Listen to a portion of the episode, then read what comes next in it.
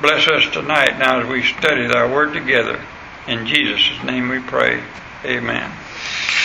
Tonight I was I've been talking to so many people this week is sick and ill and and uh, I was just sitting studying and thinking about something. So if we turn to Acts chapter 16, please. Acts chapter 16. I read these two verses quite a bit, but I want to just uh, use as a jumping off place if I can. In uh, Acts chapter 16, verse 30 and verse 31. And brought them out and said, Sirs, what must I do to be saved? And they said, Believe on the Lord Jesus Christ, and thou shalt be saved and thy house. Romans 10 9, that if thou shalt confess with thy mouth the Lord Jesus, shalt believe in thine heart that God raised him from the dead, thou shalt be saved. Romans ten thirteen, whosoever shall call upon the name of the Lord shall be saved. So the Bible has much to say about being saved. But there's things that we are not saved from, and there's things that we are saved from. And uh, a lot of Christians have trouble not understanding that. So tonight I want to just share some of them with you. Number one, although I am saved today, I am not saved from suffering. Now, just because you're a Christian does not mean that you're not going to suffer. Go to any hospital in town you want to, and you'll find Christians there that's suffering, as, well as lost sinners. Go to any rest home, and you'll find many Christians there suffering. All of us suffer, Christians and non Christians. This life is full of suffering. The human race is a fallen race, and a mark of this is the fallen race is Romans chapter 5, verse 12. Wherefore, as by one man sin entered the world, and death by sin, and so death passed upon all men, for all have sinned. Any real Christian knows Jesus has power to heal our bodies. Jesus is the great physician. No disease is too great for the great physician, the Lord Jesus. And I believe this every time we recover from any illness, Jesus is the healer of it.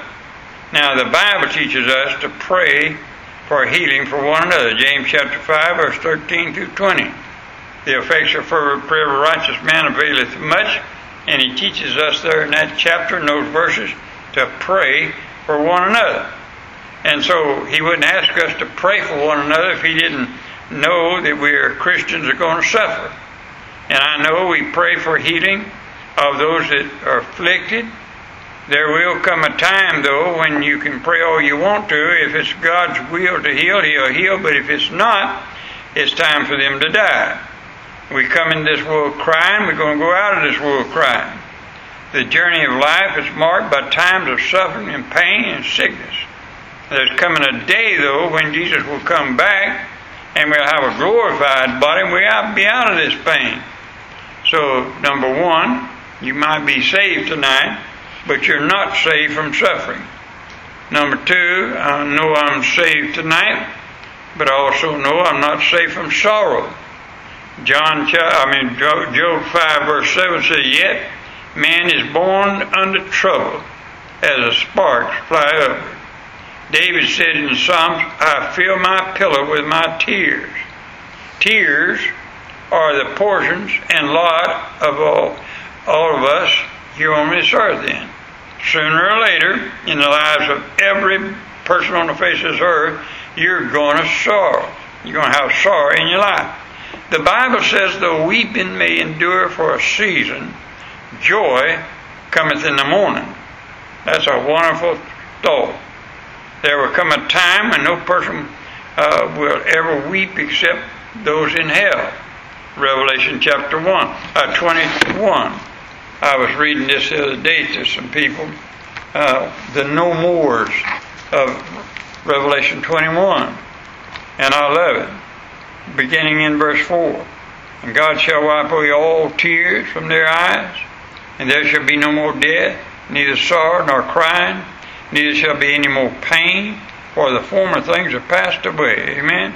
And in verse 8, but the fearful and unbelieving and abominable and murderers and whoremongers and sorcerers and idolaters and all liars shall have their part in the lake which burns with fire and brimstone, which is the second death.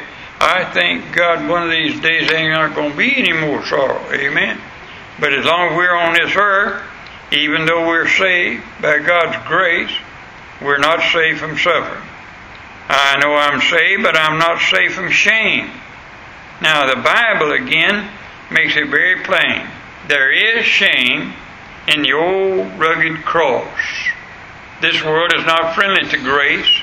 The Bible says, They that live godly shall suffer persecution. This world does not understand us, saved people.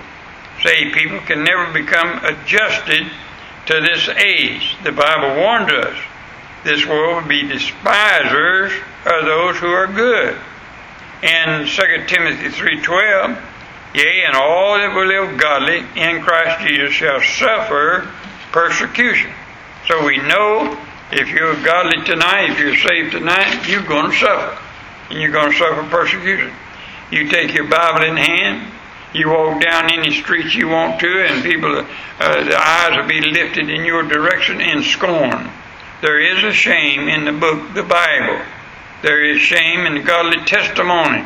There's shame in the witness for the Lord Jesus. But those who love the Lord Jesus Christ will bear it. I thank God one day when Jesus comes, we'll be put uh, on uh, exhibition before the lost world of God's grace. No shame then, only God's glory. But now, saved people will suffer shame. Now, again, there's three things we're saved from, though. I thank God I'm saved from sin, amen. In Matthew chapter 1, verse 21, He shall save His people from their sins. Today, people accuse us Baptists of believing in a, a sinning religion because we don't claim sinless perfection. When you get saved, you're not made perfect yet. One day we will be. In God's eyes, we are. But in one of these days, our bodies are going to be made perfect, our minds and everything about us, but not now. We still got to contend with this body. By God's marvelous grace, we're now saved from sin. Amen. And I am saved from the very power of sin. Grace has broken the power of sin. Romans says, where sin abounded, grace doeth much more abound. Amen. And so when I slip up and I sin, I do something wrong, we all do. The Bible says grace abounds more than our sins. We're saved from the penalty of sin now.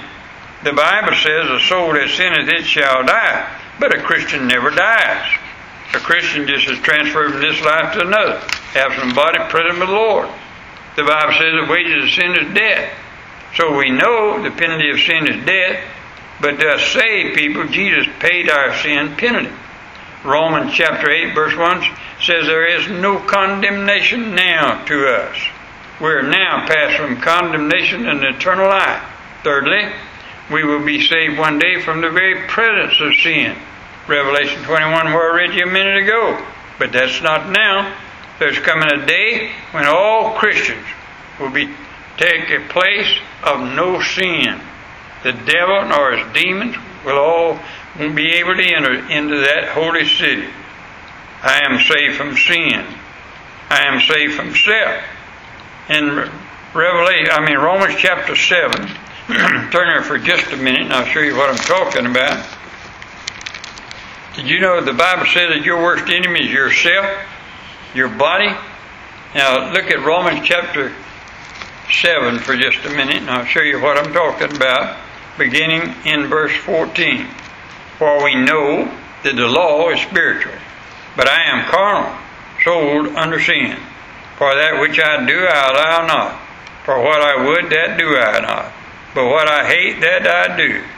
If then I do that which I would not, I consider the law that is good. Now then it is no more I that do it, but sin that dwelleth in me. For I know that in me, that is in my flesh, dwelleth no good thing. For the will is present with me, but how to perform that which is good I find not.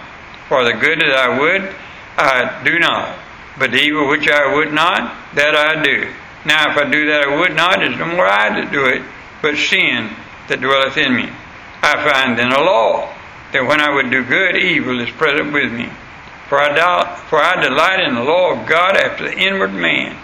But I see another law in my members, warring against the law of my mind, and bring me into captivity to the law of sin which is in my members. O wretched man that I am, who shall deliver me from the body of this death? I thank God through Jesus Christ our Lord. So then, with the mind, I myself serve the law of God, but with the flesh, the law of sin. So we know, according to those Christ- those verses, in uh, that our body, our flesh, our self is our enemy. And did you know I'm my own worst enemy then? But now in Christ Jesus, I am my own. I am bought with a price. I'm not my own. I'm bought with a price. I'm a bond slave of Jesus Christ. Unsaved people can do as they please, but God's people cannot. I am saved to serve the Lord, not self. So I am saved from self. I'm saved from Satan. This makes the devil mad. The devil cannot have me anymore. Did I give you something tonight? Did you know I tell the devil every day, go home, leave me alone, that you can't have me. I'm a child of God. And you know that makes him mad because he knows he ain't got long. Now he'll attack you on every side. And the devil cannot have me as a Christian. Can't have you as a Christian. I'm free indeed. Jesus saved me from Satan. Uh, all the devil can do to a Christian is nag him. Job, he cannot put his dirty hands upon us except God allows us to. Job told us that. The devil often threatens us. He tells us he'll take our lives, but he's a liar and the father of it. My life is in the Lord Jesus. The devil cannot do anything about it. The next time Satan comes knocking on your door, send Jesus to answer the door and he'll leave you alone because he knows he can't have it. Three things I'm not saved from suffering, sorrow, and shame. But there's three things I am saved from. I'm saved from sin now, I'm saved from self now, and I'm saved from Satan now. I'm not going to hell, amen. So salvation is a wonderful thing, amen. Every time I read it and study uh, the word saved, uh, years ago I was dealing with a man uh, about his salvation. He said, Show me that word in the Bible, saved. And you know, I went through the Bible one day after I got through talking with him and showing him a few verses in the scripture. I went home and I went all through the Bible, finding the word saved. And try it sometime. It's a wonderful word and it's in there. Amen. Glad I'm saved tonight. Amen. Let's pray. Father, thank you for each one that's come tonight. Bless us. Bless those that's sick. Watch over and keep them. Bless Shelley and Ron tonight, Lord, as they dealing with this COVID and the mess they're in. Lord, if you'll touch them and take care of them. Hinton, Lord, take care of him and Brother and Mrs. Pitts. Lord, there's just so many. We can't bring them all to mind right now. But we ask you to take care of us. Watch over us. And we know you're the great physician. And you know, Lord, that we're in your hands. Bless us, we pray now in Jesus' name. Amen. Thank you for being here.